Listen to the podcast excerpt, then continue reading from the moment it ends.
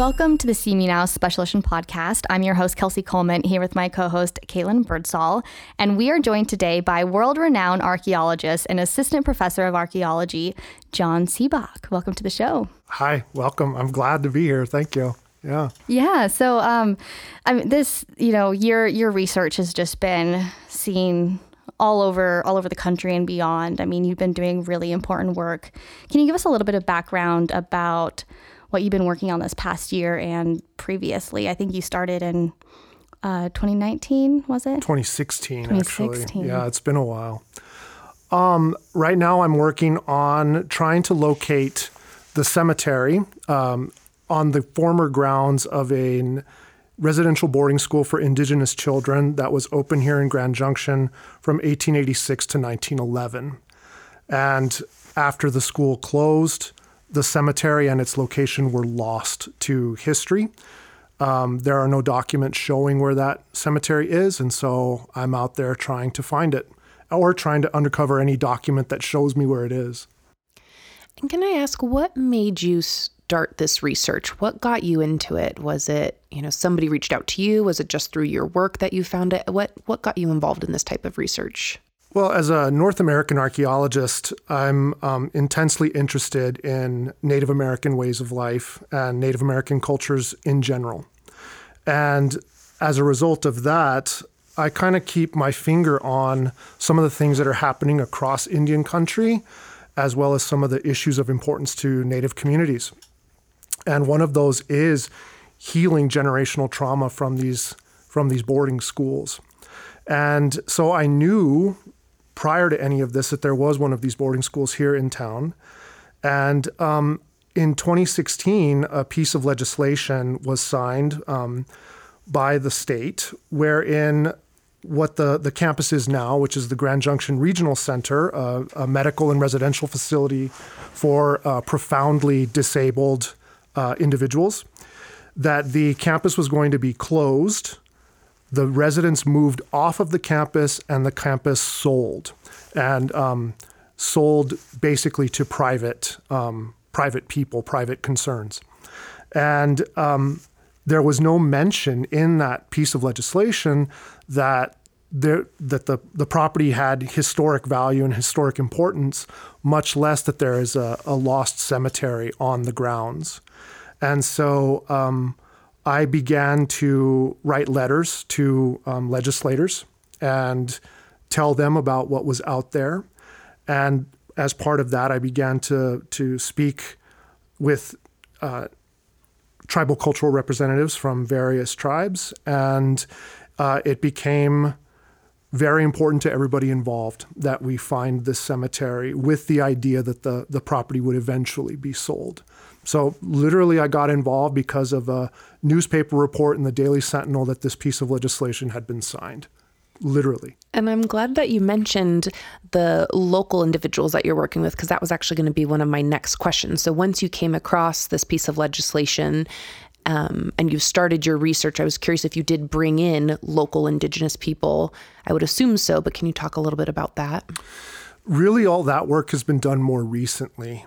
The earliest part of the work, I was mostly just talking with legislators uh, from Denver, and particularly those from the Joint Budget Committee.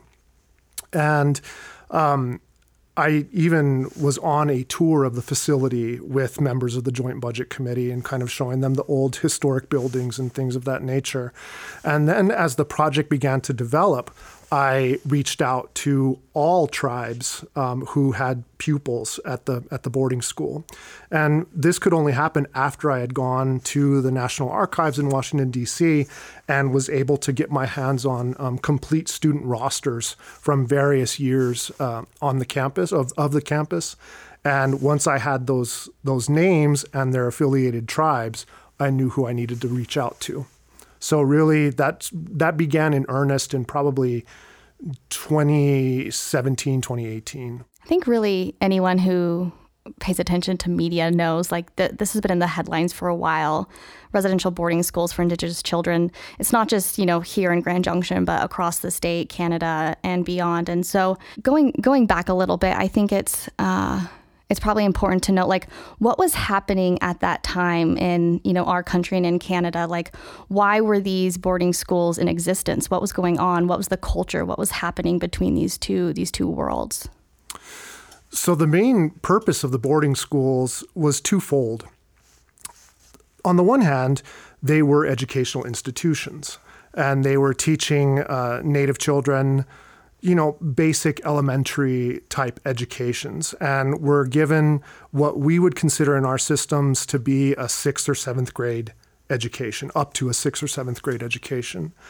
But um, the main purpose, or the, the purpose that lay behind the educational purpose, was to assimilate uh, Native children into dominant Euro American culture the assimilation policies of the of the federal government were um, very, very uh, well.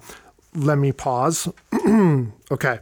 Um, one of the one of the main goals of the federal government in the mid to late 19th century was to assimilate native people into the dominant culture and they tried many many many different ways of doing this and one of the ideas that was hit upon um, was championed by um, Richard Pratt, a man by the name of Richard Pratt, and he's the one who said a quote that we often hear uh, in when we're when we're um, talking about these kinds of issues.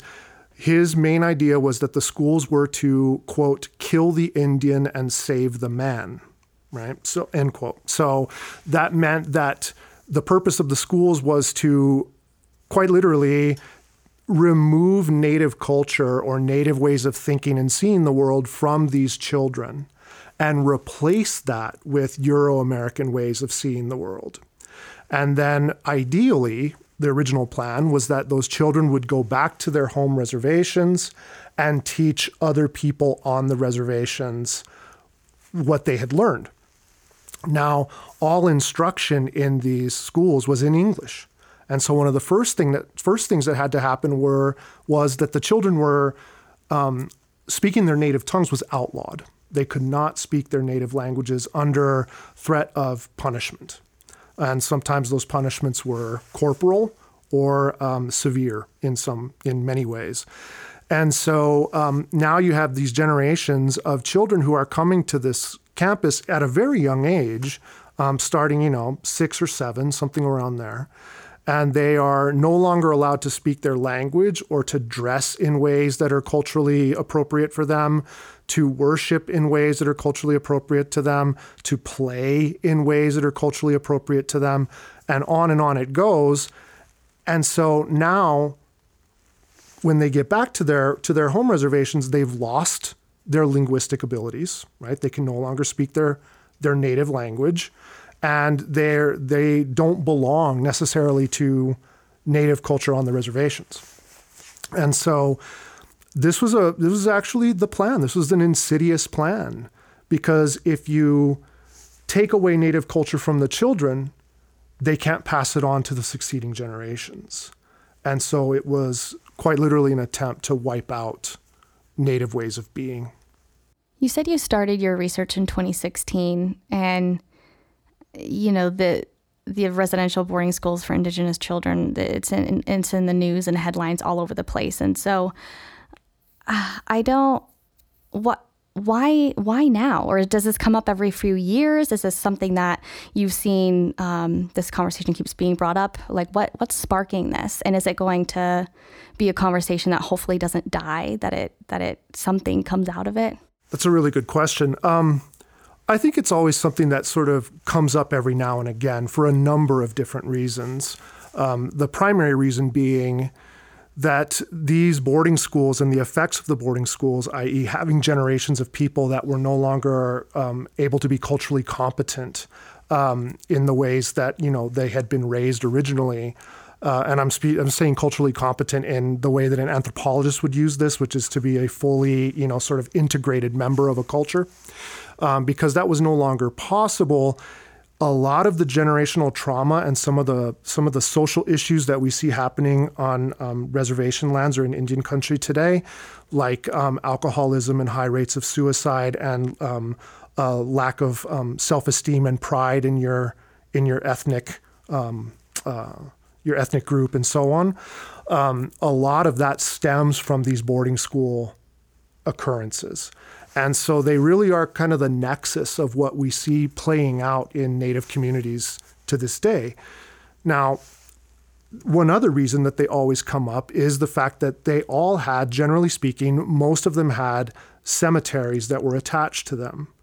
Now, keep in mind that again, students were being asked to give up all Indian ways of being, and that included what happened to their corporal remains in death, right? So they were not even buried or sent back to their families, buried or taken care of in terms of, you know, death ceremonials uh, that were appropriate for, for where they grew up. They were buried in Christian fashion. And so um, all these cemeteries are kind of the unspoken part of the boarding schools. And so you will see them crop up in the news when a new cemetery is found or a, um, a part of a cemetery that had, been, had not been mapped previously shows up. Um, so that's happened very recently at one of the more famous boarding schools in the system, Carlisle Academy in Pennsylvania. It's um, one of the schools that has some of the best mapped cemeteries of the Indian school era in the entire country. And yet they were doing um, some uh, road construction or, or some kind of construction project on the campus. And lo and behold, they came across a whole section of the cemetery that had not been known about at all. So the same thing happened in Canada very recently at some of the schools that were uh, run by the Catholic Church there. But the cemeteries that they uncovered in British Columbia more recently, you know, in the last couple of months, the cemeteries there count in the hundreds of interred individuals, you know? And so, can you imagine? Number one, the boarding schools are a, a, a, an unhealed wound in Native communities. And then to have that wound, you know, ripped open again by the finding of bodies of children you know, your ancestors basically that um, lost their lives to this system and were never returned home. So it's this constant kind of removing of the scab um, in Native communities, and it's um, it's just a, a, profoundly important thing, important important work that we need to do to make sure that that what needs to happen for these children happen. In Grand Junction, we have a relatively small cemetery. We know of only 22 individuals who are buried here. But um, again, given what we've seen at Carlisle and at some of the Canadian schools, it is very likely that that number will grow should we find the cemetery. And I, I, I read somewhere that you are actually going to look at federal records kept in Washington, D.C. to try to figure out if there are more names on this list. I mean, this is such a hard conversation to have, but I think it's really important. And so I'm glad you're here. But this, yeah, it's it's hard to talk about it this. Um, but are you are you going there? Are you going to be looking at records? Have you already done that? Is it do, are they there? Do they exist? Yes, I've taken one trip to the National Archives in Washington, D.C., and I did a week of research literally as a full time job. I was there from eight to five every day and pulled as many documents as I possibly could about the Grand Junction School. And yet, I only barely scratched the surface. There are, pro- there are hundreds of documents that I need to look at that are still there. And um, so I will be going back. The archives are closed right now due to COVID precautions. But um, once they open again, um, you know, I've talked to President Marshall about heading back there, and he's in full support of of another trip. So hopefully I'll be there for two weeks, maybe more, um, to try to look at every last document that I you know can get my hands on. Do you have any other faculty members here at CMU or students or maybe faculty members at other colleges and universities that are helping you in this research? Or is it pretty much you, you're out there, you're trying to get it done on your own? It's pretty much just me right now. Mm-hmm. And you, I mean, you are a, a, professor here at Colorado Mesa University, so you do have a, a full time job. I do have itself. a teaching load. Yes, absolutely. uh, uh-huh. Are these conversations that you have in your classroom? How, what, what does that look like? And I, this is kind of a two part question. Mm. So, one, what is an archaeologist's role in something like this, and how does that, how does that help? Um, with what you're trying to do and two yeah what are what does your classroom look like? Are you bringing this up? Are you getting your students involved? Are they interested? I'll answer the second question first. Um, that is actually why i know this work is so important. Um, CMU really does service the Western Slope. You know, many, many, many of our students come from the immediately surrounding areas and school districts, and including many students from Grand Junction itself. And when I talk about this school in my classes, which I do in most of my classes that that deal with Native issues, um, I have found maybe two students since 2016 that knew what I was talking about prior to my lectures you know so the cultural memory of this institution at least here on the western slope is almost nil and so the fact again that this was a very very important facility with regard to um, U.S. Native American policy uh, and was a very, very important facility for many tribes that were in the western states. All of that is being erased and forgotten. And so my one of my primary goals is to make sure that that is not forgotten, is to do whatever I can to enliven the cultural memory of this of this place. Um, because to forget about it is to forget about the history of our country, just in general. Um, now, what does an archaeologist have to do with this? Um, I guess because uh, archaeologists are generally tasked with, you know, excavating things. And so, because this property was going to be sold, there was an idea very early on that there might have to be some excavation or exhumation of the remains, and then uh, repatriation of those remains to their respective tribes. As the project has gone on and as more discussions are being had between tribal cultural representatives and um, members of the Colorado government, as well as various Colorado agencies, um, it looks like we might be working towards maybe um, keeping the bodies or keeping the cemetery intact and commemorating it and memorializing it there in where it where it lies rather than disturbing the the, the bodies um, which of course would require many ceremonials and many many many hard discussions with tribal cultural preservation offices and um, you know repatriation offices. It would be quite a project. So we might be looking at keeping it there. We don't know yet.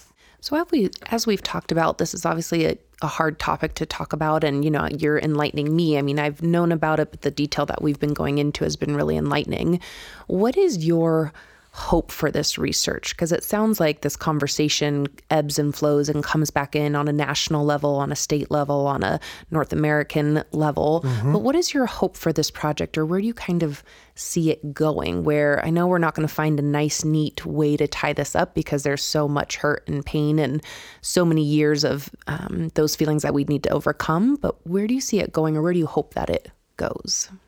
Uh, in my wildest dreams, or what I really hope will happen, is that if the decision is made to keep the bodies there, to keep the graves intact, then I would hope that there would be um, some really nice landscaping work done, some fencing and other kinds of things to create a nice place for people to go and make offerings to their ancestors and, and things of that nature, to allow it to be a memory garden of some nature, you know. And then there are still a couple of historic buildings on the campus. And ideally, I would like at least one of those to be preserved as a sort of museum or interpretation center, just talking about the boarding school experience in general.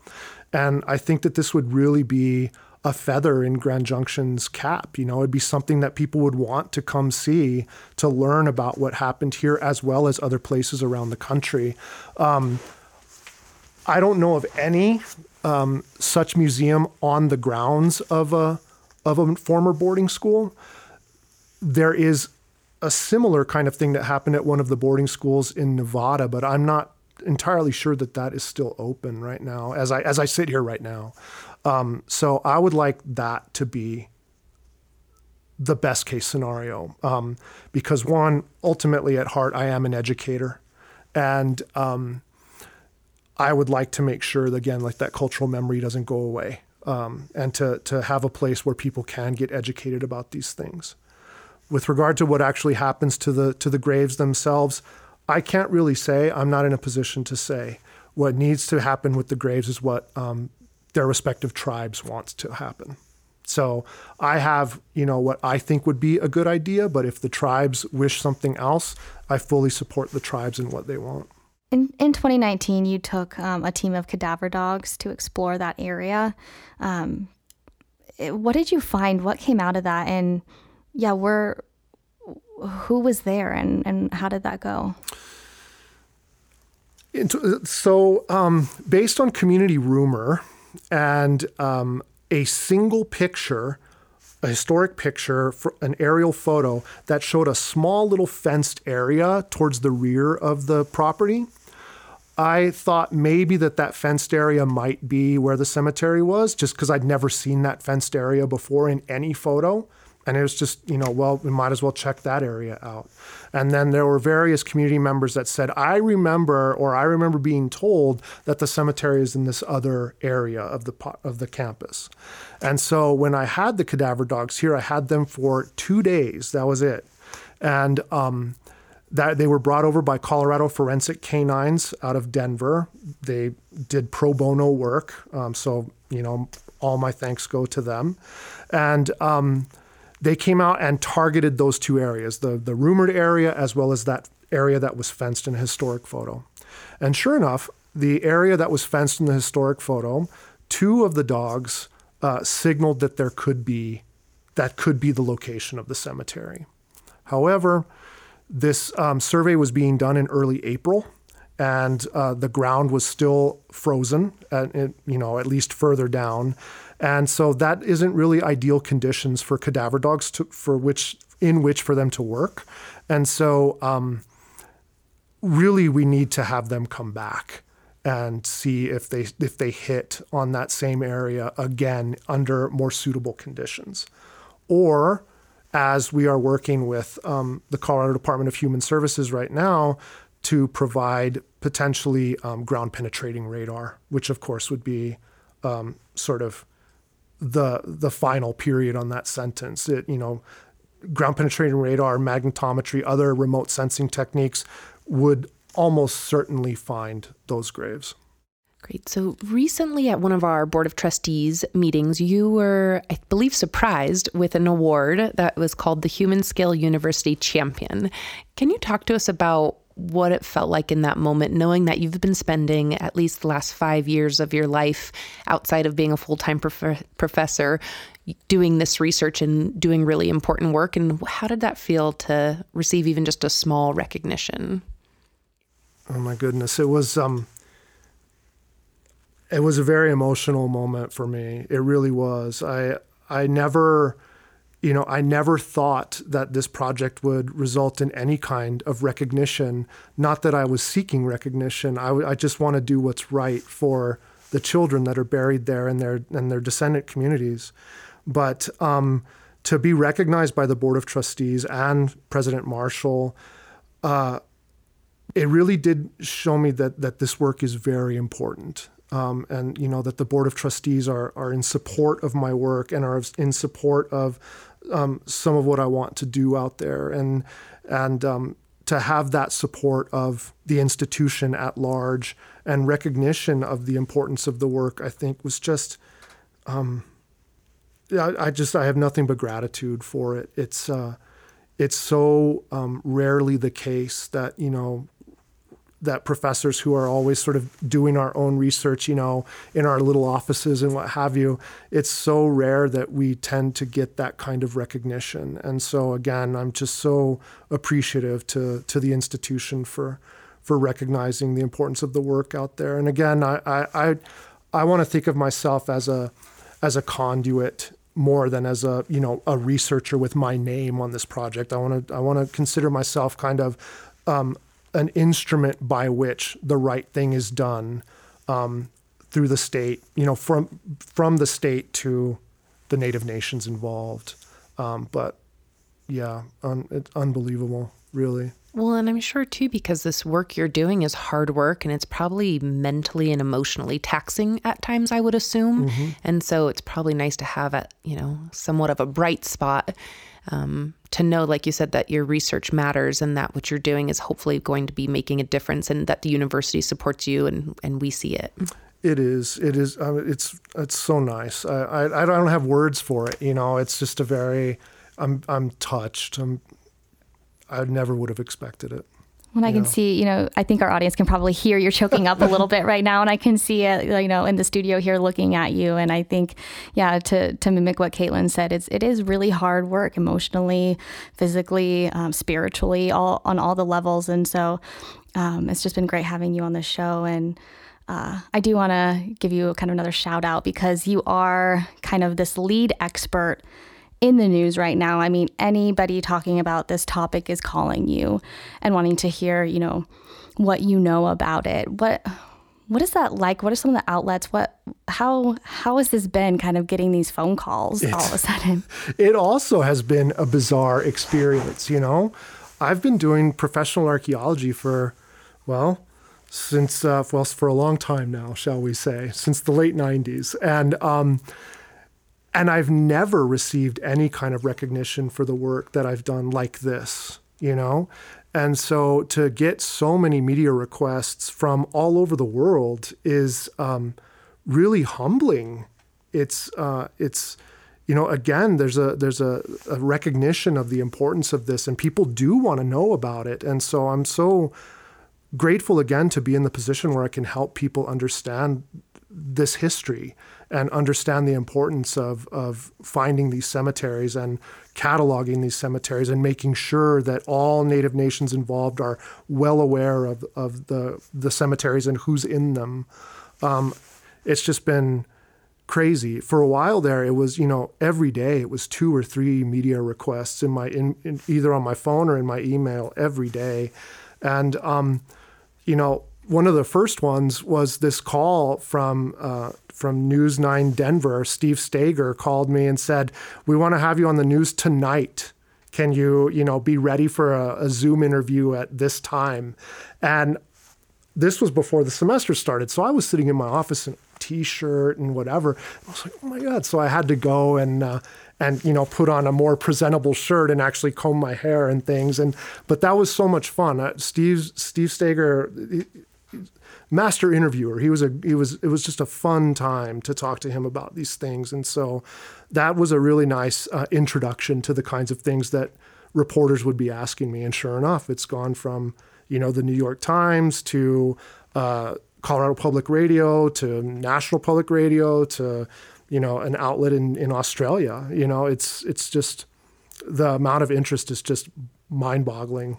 I love it because we, you know we're we're this medium-sized campus over here in Western Colorado, and you know some people are like, "Oh yeah, you guys over there in Grand Junction." It's like, yeah, we are full of information, yeah. knowledge, passion, research. Absolutely. Like it's just proof that like there are so many incredible people over here doing really important work. Absolutely, yeah. Uh, one last thing. So archaeology is obviously you know, it, it's a career that it, it, people can go into. And so I know um, we hit on this a little bit off off air, but you have students doing some field work. I do. This semester. Can we just dive into that real quick before we end the show? Sure, absolutely.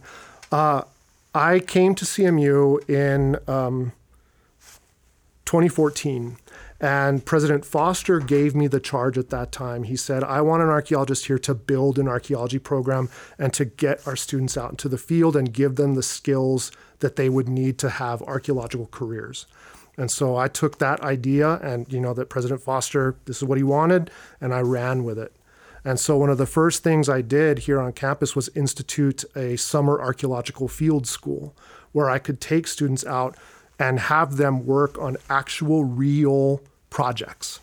And so that's been going since 2016. We've had a field school almost every year, except for 2020, obviously, um, for to take students out in the field.